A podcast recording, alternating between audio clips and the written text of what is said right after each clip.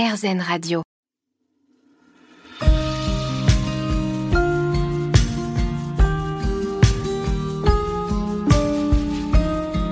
La Dame de cœur.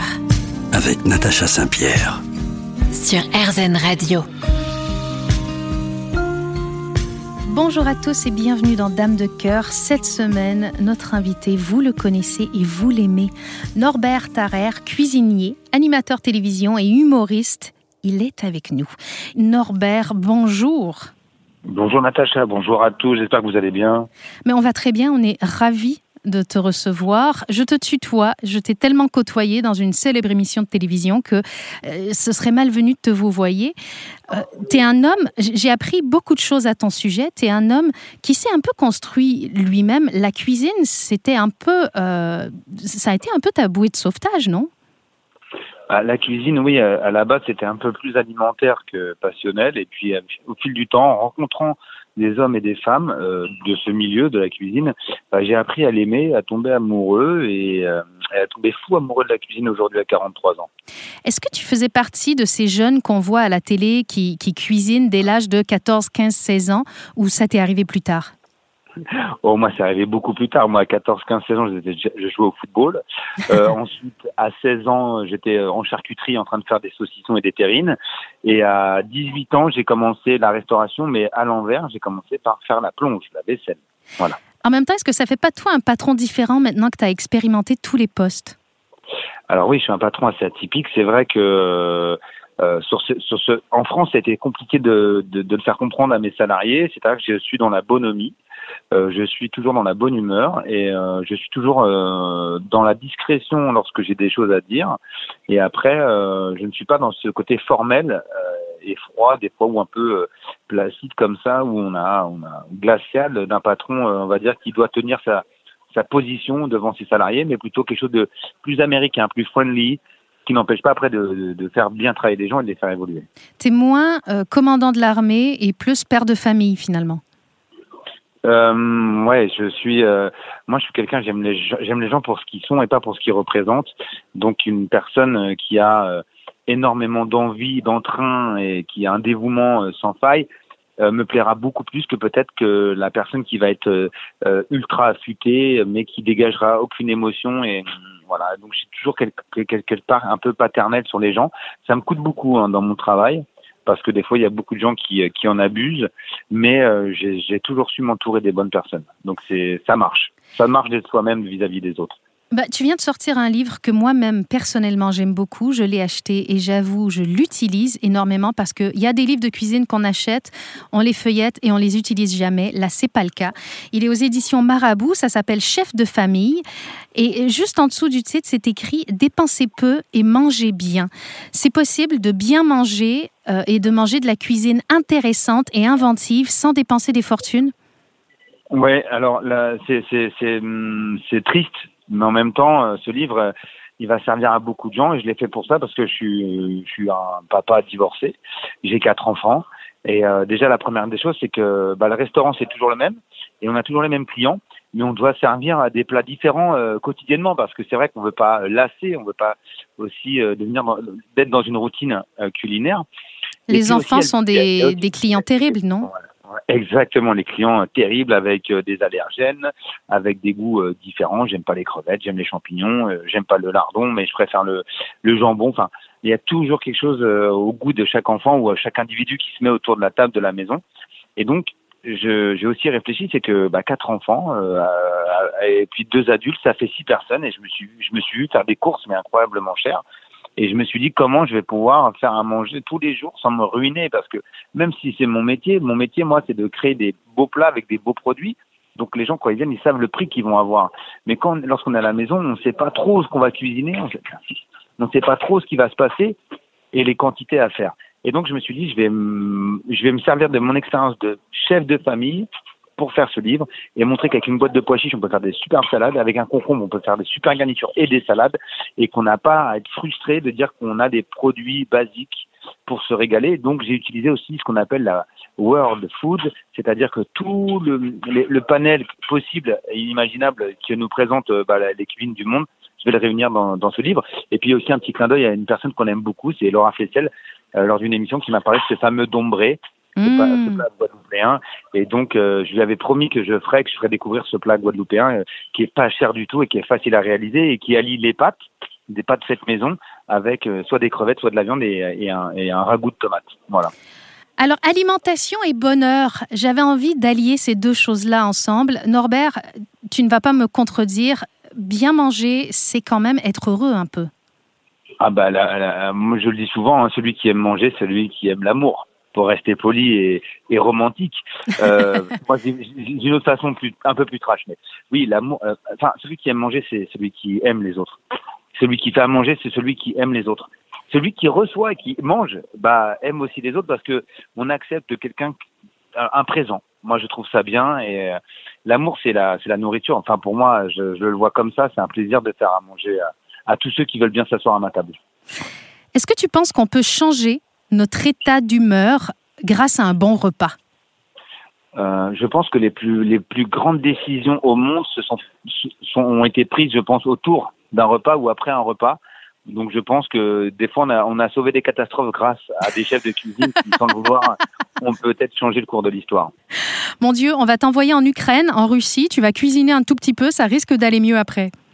Bah, je pense qu'il y a des choses qui, humainement parlant, j'en parlais un jour dans mon spectacle, le One Man Show Patate, je dis qui, qui, qui- que tu sois, euh, quel- n'importe quelle euh, classe sociale, qui, n'importe qui, même le plus grand des, des, des, des cons, il a besoin de manger. Et je pense qu'il a besoin de ce moment-là, ça, c'est réconfortant.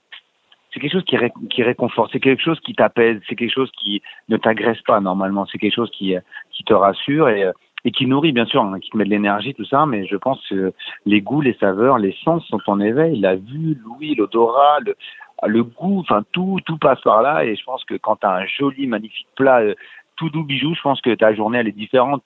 On le voit bien quand on mange rapidement, on n'a pas la même attitude que lorsqu'on prend le temps de manger. C'est logique. On se demande, les mamans, entre autres, euh, toi qui es chef, qui cuisine, c'est ton métier, mais tu es aussi père de famille. Est-ce que ça t'arrive aussi d'être à la maison, de devoir faire le dîner, on est un jeudi soir, tout le monde a faim, tu es fatigué et tu n'as pas d'idée? Ça t'arrive aussi? Ça arrive, tu sais, la cuisine, c'est, euh, euh, on dit, on dit souvent maintenant, on appelle ça la cuisine d'auteur. Et c'est comme un auteur qui a ou un compositeur qui n'arrive pas à lâcher une note ou un ou un mot ou une phrase. Et, euh, et j'ai eu des, des- durant ces quatre années là après le Covid, même pendant le Covid, j'ai eu des moments où euh, artistiquement euh, tu prends une claque, t'arrives pas à créer, t'arrives pas à sortir quoi que ce soit. C'est pour ça que j'ai fait ce livre. hein. C'est parce que j'arrivais pas à, à mémoriser euh, toutes les recettes et des fois je, j'ai fait des gros loupés. Quand tu vois tous les gens qui repoussent le plat, tu dis déjà une, euh, t'es chef, t'es, t'es nul. euh, c'est ce que je me suis dit à chaque fois parce que bah, je suis chef de cuisine quand même, mais ça arrive malheureusement en tant que chef Mais- de famille. Mais ça arrive en tant que chef de famille, pas en tant que chef de cuisine. Non, mais en tant que chef de cuisine, on, on se doit d'avoir des répertoires. C'est notre métier. C'est comme toi, tu as des répertoires de un répertoire musical qui est hors norme, et donc tu arriverais à trouver la note, la croche pour lancer. Et malheureusement, des fois, bah, avec euh, bah, quand t'as pas grand chose, c'est vrai, il faut le dire, des fois t'as plus rien dans le frigo, dans le placard, t'es es totalement en, galère, et puis en plus t'es fatigué. Tu es démuni. Eh ben ça se ressent. Eh ben ça se ressent. Et puis malheureusement, c'est peut-être la goutte de sauce soja en trop, c'est peut-être la viande de la viande qui est mal taillée parce que j'aurais dû plutôt faire un, un, un goulash plutôt qu'un porc sauté, enfin ou le temps qui était trop juste pour cuire de la viande. Enfin tout ça en fait, euh, des fois on n'a pas envie. Puis en plus quand ça se passe mal, t'es dégoûté. Et, euh, et donc tu vois tout le monde qui vous sort le bol, les céréales, le lait, et ça se termine comme ça. Alors, tu déculpabilises énormément les gens parce que s'imaginer que dans ta maison, un dîner peut se finir avec des céréales et du lait, t'as pas idée comment tu me fais du bien. Et tu dois faire beaucoup de bien à énormément de gens qui nous entendent. Comme quoi, cuisiner au quotidien, c'est peut-être ça le plus difficile. c'est le sport. C'est un sport, euh, c'est un sport incroyable. Il faut pas oublier qu'aujourd'hui nos générations, bon, on, on a entendu parler dans l'actualité, hein, le gouvernement veut remettre les- la cuisine à l'école, mais moi je pense que ça aurait dû rester au programme euh, depuis tout le temps que ça existait, parce qu'il y a des années 60, il y en avait encore les- la cuisine à l'école, les années 60-70 je pense, et on aurait dû laisser ça parce qu'en fait c'est quelque chose qui euh, qui fait partie intégrante, mais dans n'importe quel pays d'ailleurs, mais ça fait partie inté- intégrante de notre histoire la cuisine, donc je je je, je, je comprends maintenant mieux pourquoi il faut absolument réintégrer la, cuisine à l'école. Pourquoi? Parce que c'est euh, la base de tout problème. Moi, je vois mes enfants quand ils mangent pas, on a des problèmes de concentration. Quand ils mangent trop de sucre, c'est pareil. C'est de la concentration, c'est de la fatigue, c'est de la digestion. Et c'est plein de choses dans lesquelles on, on ne comprend pas pourquoi l'attitude des gens change, mais la nourriture a un impact. C'est le premier médicament d'ailleurs qu'on se met dans le corps. Donc il est important de bien comprendre pourquoi manger euh, tel ingrédient ou tel autre ingrédient à telle heure ou à tel moment de la journée, c'est important. Là, tu viens de sortir ton sixième livre, mais en 2015, tu sortais un livre avec 30 recettes inratables. J'ai l'impression que tu es très proche des soucis des, des cuisiniers normaux.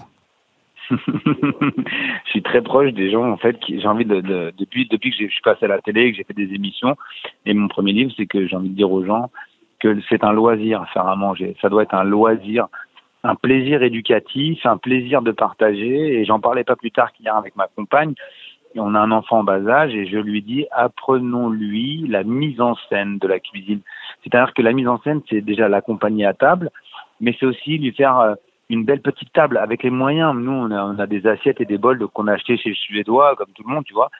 Et, euh, et une petite, une petite mise en scène, c'est euh, tout un, voilà, un, petit parcours comme un, comme une mise en scène au théâtre. Et puis, euh, même si c'est que de la purée, je lui fais le puits, je lui fais, je lui fais un petit peu de sauce. Mais alors, des fois, j'ai pas de sauce, je fais une vinaigrette.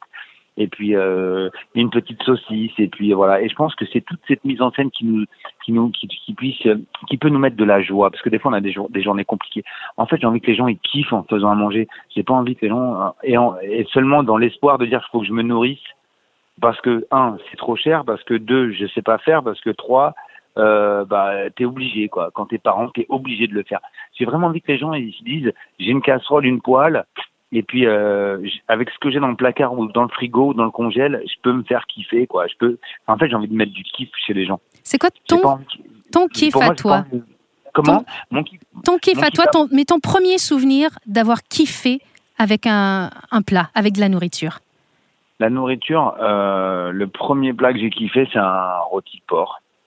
Voilà, avec un jus gras et euh, des pommes de terre rôties au four. Et ça, c'est ta Madeleine de Proust culinaire ou pas? Non, c'est mon premier souvenir. Ma Madeleine de Proust, ça a été. Euh, Qu'est-ce que ça a été? Euh, Bah, je l'ai mangé ce midi. Je, bah, je vais te spoiler un peu mon restaurant. J'ai fait une saucisse purée. Et... Voilà. Ma, ma, saucisse à moi, euh, excuse-moi sans faire de jeu de mots, je viens de la remanger, la regoûter aujourd'hui. elle, est, elle, est, elle est cuite. Alors ça, c'est pareil, on pourrait en parler, Natacha, mais il y a une chose qui manque dans les cuisines françaises, vraiment, et c'est d'actualité maintenant. Et c'est là où euh, peut-être qu'on peut faire un vrai, une vraie action euh, gouvernementale et je suis désolé, je vais le dire, ça vous paraît bizarre, ça paraît bizarre, Natacha, c'est le sous-vide. Cuisiner sous vide. Cuisiner sous vide, c'est permettre aux gens de pouvoir tout euh, cuisiner, par exemple, une journée. C'est pas le batch cooking, parce que je t'expliquerai plus tard, mais le cuire sous vide, c'est gagner du temps. C'est un bain d'eau avec une sonde qu'on met dans l'eau, on régule la température et on cuit tout dedans. C'est-à-dire un seul ingrédient, un, seul matériel pour tout cuire dedans. On a déjà préparé nos, nos, nos, nos, petites pochettes qui sont sous vide euh, au, préalable. Exactement. En fait, aujourd'hui, on le retrouve dans les dans les dans les dans les distributeurs euh, comme Darty, Boulanger et puis d'autres d'autres magasins électroménagers. Et en fait, ça, il y a des sacs qui existent qui s'appellent des sacs sous vide cuisson. On les met sous vide et après on prend une sonde électronique. Hein, ça coûte 80 balles. Je, mhm. te connais le prix, hein, la plus petite. Et en fait, c'est un budget, mais vous allez voir. Vous mettez ça dans votre grosse casserole dans un bac. Vous chauffez l'eau. Vous mettez par exemple à, à 63 degrés et ou à 72 degrés tiens pour du cochon 72 degrés et vous mettez euh, donc l'eau chauffe, vous mettez votre viande sous vide, tous les cochons tout, et vous mettez ça dans l'eau. Vous mettez ça dans l'eau et vous avez rien à faire. Et au bout de, vous mettez un timer, il y a un timer sur le boîtier, et au bout d'une heure, on vous dit voilà, votre saucisse est cuite, votre cochon est cuit, et soit vous le mangez comme ça, ou soit vous le repassez à la poêle ou au four. Et ça, vous le gardez au minimum, vous pouvez le garder largement 5 à avoir une semaine, 5 jours, une semaine, sans avoir une déperdition organoleptique, c'est-à-dire qu'on perd pas le goût et les bonnes, les bonnes les, les, les, les vitamines, les gras, les protéines, tout ce, tout ce dont le corps a besoin. Ah oui, parce que vous le cuisinez dans son propre jus. Donc c'est incroyable. C'est un extrêmement bon plan, ça, pour les, les, parents qui sont pressés, qui vont vite. Euh, bah oui, parce que tu as vu, enfin, tu as, tu as dû voir, il y a beaucoup d'électroménagers qui arrivent sur le marché, de plus en plus, ça cuit, ça mixe. Mais en fait, euh, ni plus ni moins, c'est électroménager, ça ramène les gens à ouvrir un bouquin de cuisine ou alors aller sur du digital et choisir la recette. Mais de toute façon, les gens, en fait, ils reviennent à cuire. Moi, j'aime la cocotte, j'aime la poêle, j'aime le four, c'est ce que j'aime.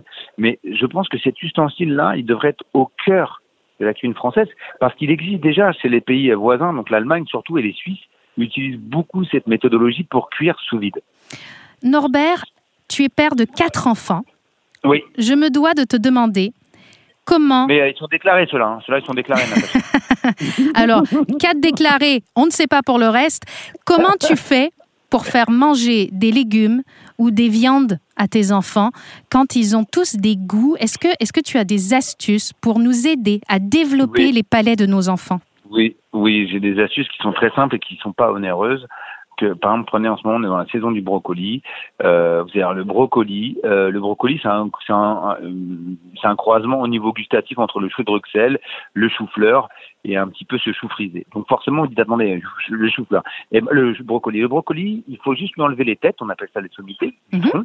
Vous faites chauffer de l'eau. 7 minutes, vous le cuisez 7 minutes minimum dans de l'eau un peu salée.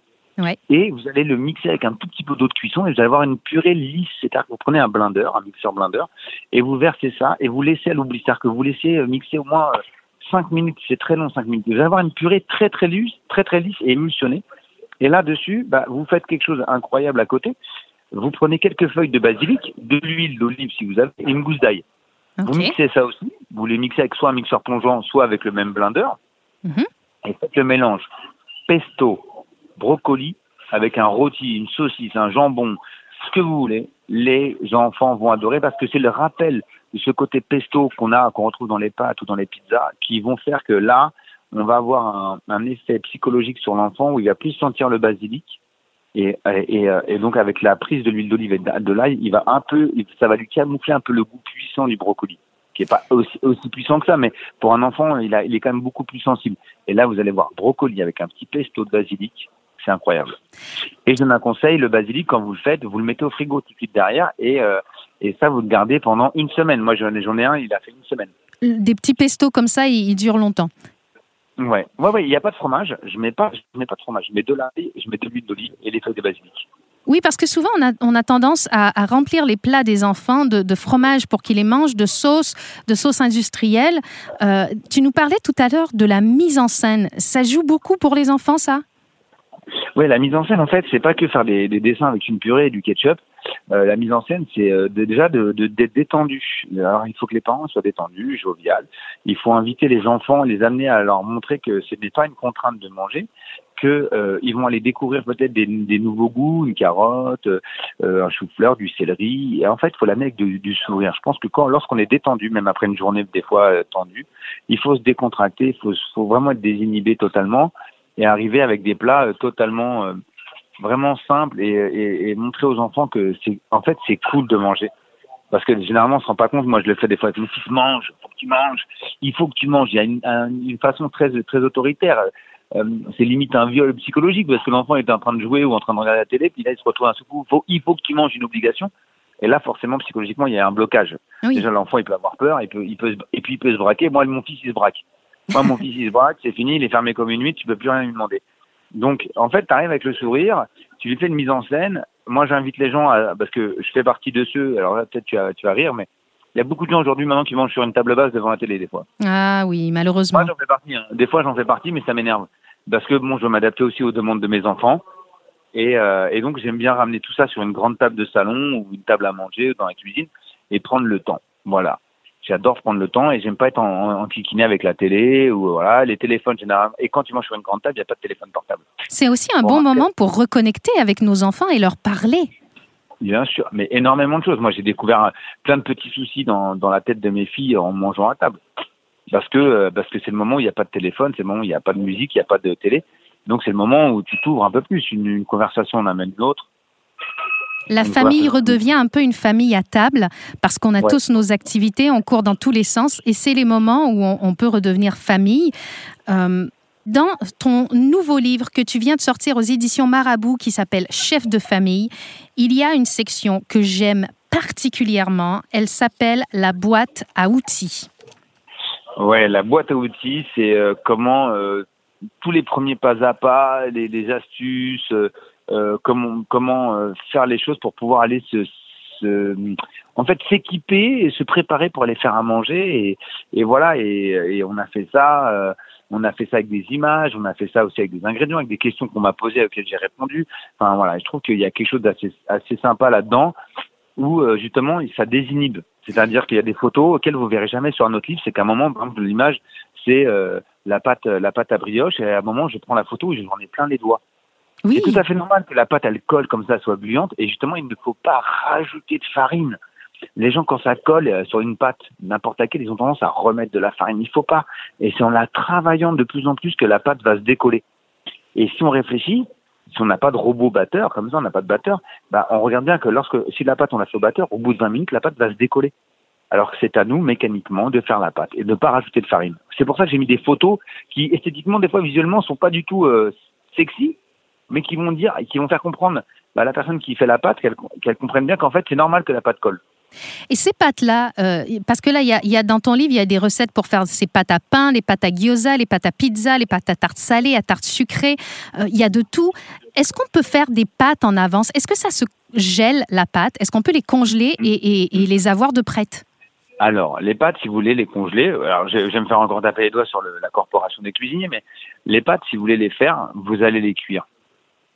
Vous allez les cuire, les pâtes, dans l'eau, vous allez les pocher, les pâtes fraîches, exemple, faites des pâtes fraîches, vous allez les cuire euh, trois minutes dans l'eau, à peine trois minutes, fortement salées, vous allez les refroidir, et après vous allez mettre un petit peu d'huile d'olive, et après vous allez les mettre dans une boîte, euh, une vraie boîte bien fermée, et vous allez les mettre au congélateur. Les gens vont me prendre pour un fou parce que la pâte, ce qui va se passer, c'est qu'elle va recracher un peu d'eau euh, quand on va être décongelée.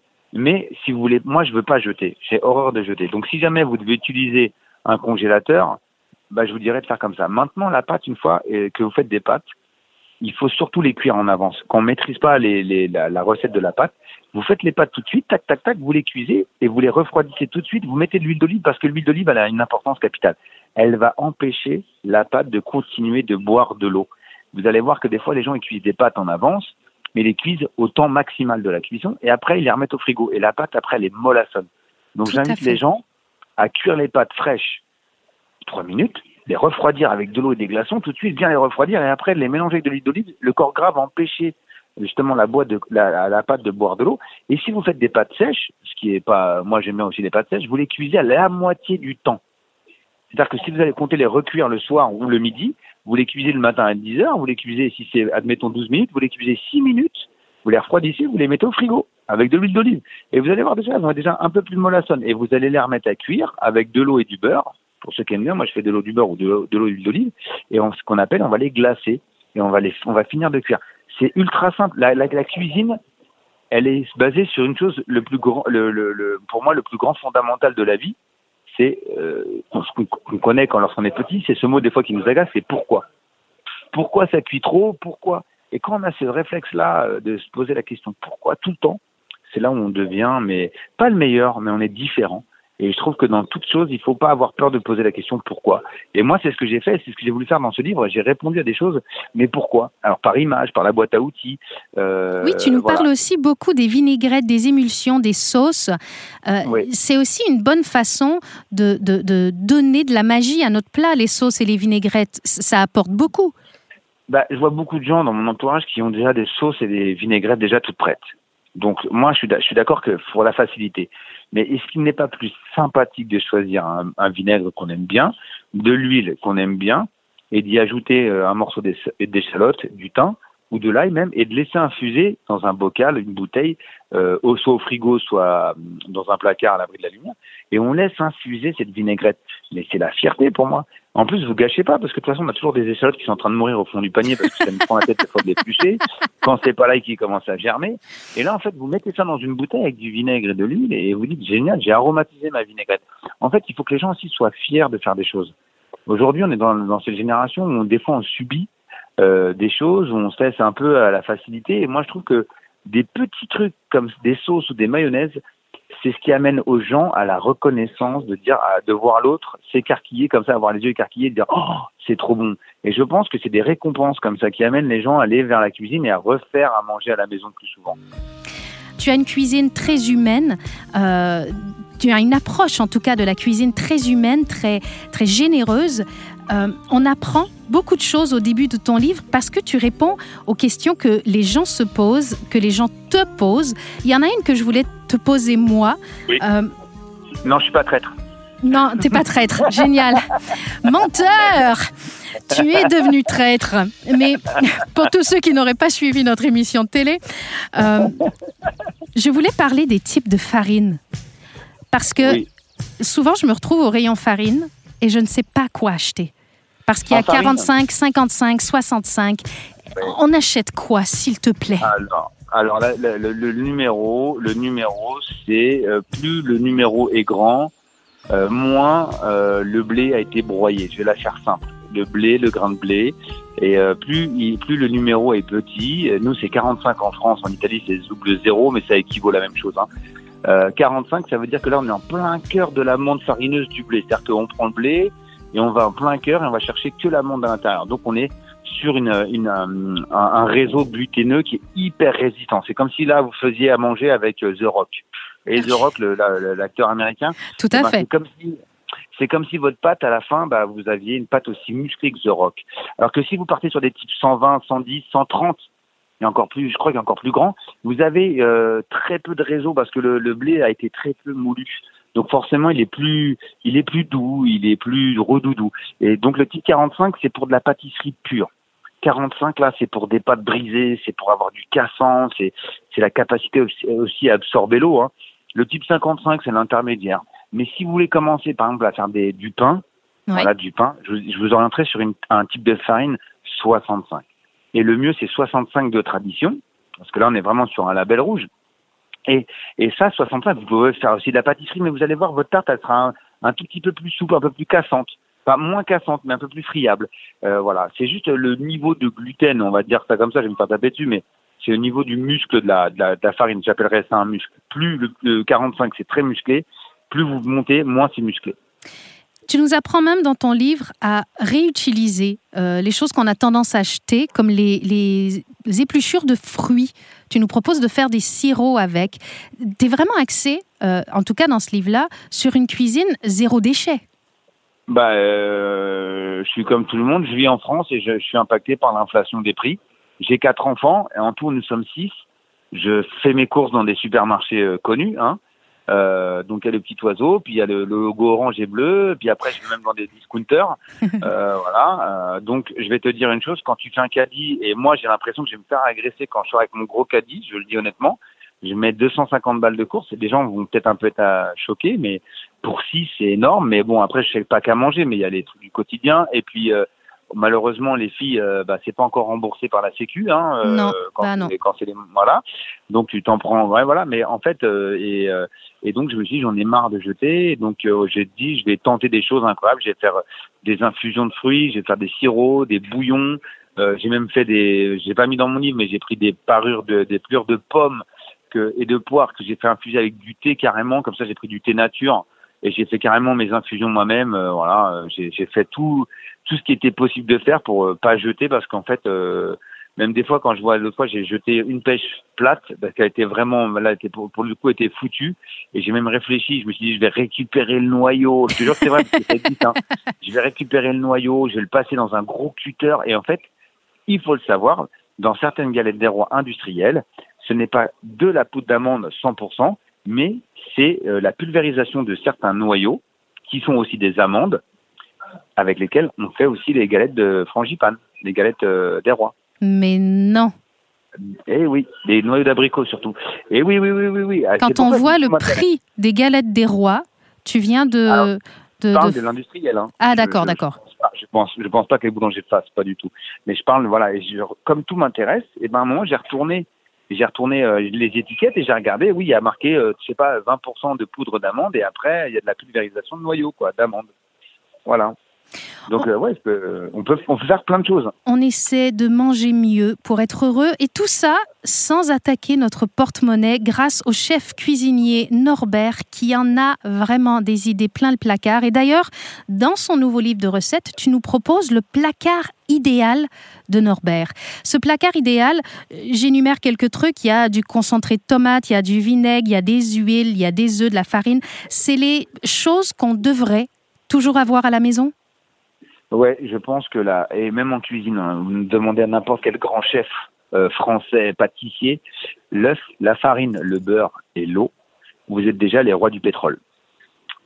parce que euh, et si vous rajoutez de la crème ou du lait, vous êtes encore plus les rois du pétrole. Un peu de sucre et là, franchement, on, on a acheté un royaume. Vous avez, les produits de base du, du, cuisinier, du pâtissier, du boulanger. Voilà. Après, on peut rajouter de la levure déshydratée, on peut rajouter donc la levure boulangère déshydratée, et à partir de là, vous avez déjà euh, un terrain de jeu incroyable. C'est pour ça que je parle de la pâte à gyoza, c'est de l'eau et de la farine. Euh, je parle de la pâte à pâte, c'est des œufs et de la farine. Euh, on parle de la quiche, c'est euh, de la farine des œufs plus du lait et des œufs. Ça s'appelle une migaine pour les pour les Lorrains. Voilà, euh, vous avez mais un c'est intarissable. Vous faites des œufs au plat, des œufs mollets, des œufs pochés, des œufs durs. Sur les œufs durs, vous pouvez faire encore des vinaigrettes parce que vous faites la ravigote, la sauce gribiche. Euh, vous faites des œufs frits. Vous pouvez faire euh, des, des, omelettes. Euh, Qu'est-ce que vous pouvez faire? Vous pouvez faire des, des soufflés, des tartes. Enfin, vous pouvez vous, peut... vous, éclater. Mais c'est un terrain de jeu incroyable. Ces bases-là, ils sont, elles sont incroyables pour moi. Et, et en plus, j'essaie de les montrer dans le livre Chef de famille. J'essaie de vous montrer qu'en une demi-heure, voire des fois maximum une heure et demie, cuisson inclus, vous pouvez avoir des plats juste familiaux, conviviaux à partager et vous dire que c'est vous qui l'avez fait. Oui, parce que le, plat, le, le, livre, il est très bien fait. On a des plats du quotidien qui vont être rapides à faire et on a des plats qui sont là un peu pour se faire plaisir euh, quand on reçoit ou quand on a envie de se faire un, un dîner où on va mettre un peu plus de temps à cuisiner. Il y a dans le livre les deux. Dans, dans, le livre, vous avez tout le panel d'un papa. Moi, je me suis inspiré de ma vie. Et d'ailleurs, le titre, c'est moi qui l'ai choisi depuis le départ. Euh, je vous le dis honnêtement, euh, mon éditeur, au départ, n'hésitait pas trop. Il trouvait ça un peu clivant et tout. Et après, je leur ai dit, euh, on a demandé justement aux diffuseurs comme Cultura, Auchan, euh, on leur, la Fnac, on leur a demandé, ils ont adoré. Ils n'ont jamais vu un livre, un titre pareil. Chef de famille, il faut le chercher. Il y a, dans l'histoire, il n'y a pas eu un livre qui s'appelait Chef de famille. Et pourquoi chef de famille? Parce que vous êtes le chef du fourneau, mais vous êtes aussi le. Et je parle, j'aurais dû mettre peut-être deux FE. Hein, je voulais pas faire, je voulais pas être clivant là-dessus, mais c'est chef de famille, c'est vous êtes le taulier. On, là, à ce moment-là, on vous attend tous au tournant. Il est 20h, 19h30, 21h pour certains qui mangent tard. Et là, vous savez que vos gosses, votre famille, votre conjoint, votre conjointe, elle, ils vous attendent quoi. Ils ont faim là. Là, là, il faut. Donc vous êtes le chef des estomacs, le, le chef de tout là.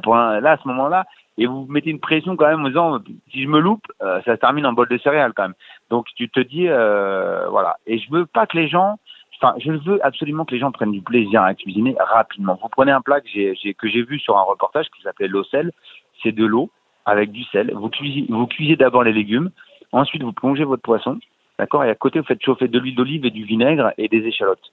D'accord? Et là, vous le servez comme une bouillabaisse ou comme euh, un pot-au-feu, mais de poisson.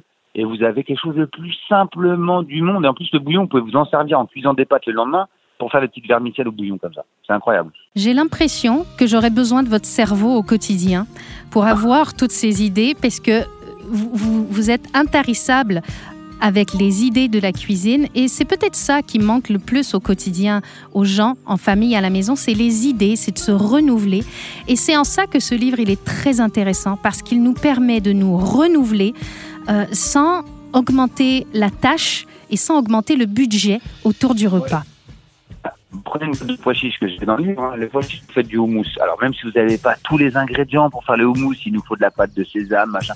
On s'en fiche. Vous prenez les, les, pois chiches, vous les rincez. L'eau, vous pouvez la garder hein, pour faire de la bas pour ceux qui mangent pas, qui veulent faire des îles flottantes et tout. Vous pouvez en servir, mais ça c'est une autre recette. Mais prenez les pois chiches, vous les faites rôtir au four avec des condiments. Vous les faites en purée. Euh, vous faites une soupe. Vous faites du houmous. Vous faites des steaks végétaux pour ceux qui mangent, euh, qui sont véganes ou végis. Euh, vous faites tout avec le, le pois chiche. Et c'est pour ça que je dis aux gens, euh, lâchez-vous, lâchez-vous. Alors le pois chiche, euh, voilà, vous le coupez avec de la betterave, vous pouvez le servir avec de l'agneau, vous pouvez le servir avec, euh, je sais pas, d'autres légumes, euh, chaud, froid, liquide, purée. Enfin, c'est juste incroyable. Et c'est ce que je dis dans chacun de vos placards, vous allez retrouver au moins une recette du livre. Donc euh, c'est euh, ça qui est intéressant. Norbert, je savais que tu étais un homme généreux dans ta cuisine, mais aussi dans ta vie. Ça se ressent énormément dans ton livre Chef de famille, qu'on peut retrouver aux éditions Marabout. Est-ce que tu as d'autres projets dans la vie, en ce moment, dans ta cuisine, qui, peuvent nous intéresser? Ah, Oui, alors j'ai fait quelque chose d'incroyable. Je pense c'est un pari. Je crois que c'est le pari le plus fou de ma vie. Vraiment, je le dis sincèrement. Euh, j'ai fait ce livre en même temps que je reprenais, et je ne vais pas tarder à ouvrir, c'est Le Prince de Galles c'est ce beau palace parisien à côté de ce, mythique aussi haut palace qui s'appelle le Georges V, à côté de deux grands chefs, euh, Monsieur Simone Zanoni et Christian Desquer. Et euh, je suis vraiment entre deux, deux institutions. J'ai le Georges V à côté et j'ai Louis Vuitton et les Champs-Élysées de l'autre. Et moi, je suis au milieu. Et là, je vais sortir euh, le premier bistrot de palace, le vrai bistrot de palace à 49 euros, entrée plat dessert une cuisine de famille, des œufs mayonnaise, des carottes râpées, des céleri rimoulades, euh, du céleri remoulade, des poireaux vinaigrettes et une saucisse purée. Est-ce que ça fait longtemps que vous ne vous êtes pas retrouvés? Parce qu'on vous voit partout, euh, mais on vous voit rarement derrière les fourneaux. Ça fait longtemps que vous n'aviez pas été derrière les fourneaux d'un restaurant? Euh, Ouais, beaucoup. J'étais beaucoup chef d'entreprise, j'étais beaucoup chef consultant, donc je donne mes recettes, je viens faire un plat, je suis avec les cuisiniers. Et là, en fait, ce qui se passe, c'est que j'ai eu envie d'avoir peur. Ça faisait longtemps que j'avais plus eu peur comme ça. Et euh, je pense que moi, dans ma vie, c'est la peur qui m'a toujours donné la motivation de faire les choses. Et ce projet-là, il est euh, dingue parce qu'en fait, j'avais moi, j'avais ambitionné pour partir aux États-Unis, mais comme j'ai divorcé, j'ai voulu, euh, bah, je voulais euh, rester avec mes enfants. Donc je me suis dit, je vais te faire un pari fou. C'est quoi qu'il arrive, je vais me tenter à la cuisine parisienne parce que j'étais dans les dans la dans la banlieue parisienne. Maintenant, je me dis, je, je me frotter un peu au public parisien et je me suis dit, euh, palace. Donc, euh, on m'a demandé de venir dans un palace. Et je lui ai dit, moi, je ne sais faire que de la cuisine de bistrot et de famille. Et donc, euh, bah, je vous le dis, de 12 octobre sera ouvert cette, cette table de Norbert dans le 19.20, c'est le nom du restaurant, en plein cœur de ce palace, 65 places assises où vous allez manger euh, poireaux vinaigrette, carottes râpées, des œufs, des œufs mayonnaise et aussi d'autres plats comme la saucisse purée, la côte de bœuf, les chines de porc et des petits poissons. Voilà. Ça fait peur de se retrouver euh, comme ça entre de grandes enseignes mythiques? Bah, euh, En fait, euh, je pense qu'aujourd'hui, ce qu'il faut avoir, c'est sa personnalité et l'assumer. Moi, ma personnalité, elle est exactement ressentie. Vous allez voir, il y a les mêmes plats quasiment que dans le livre. Hein.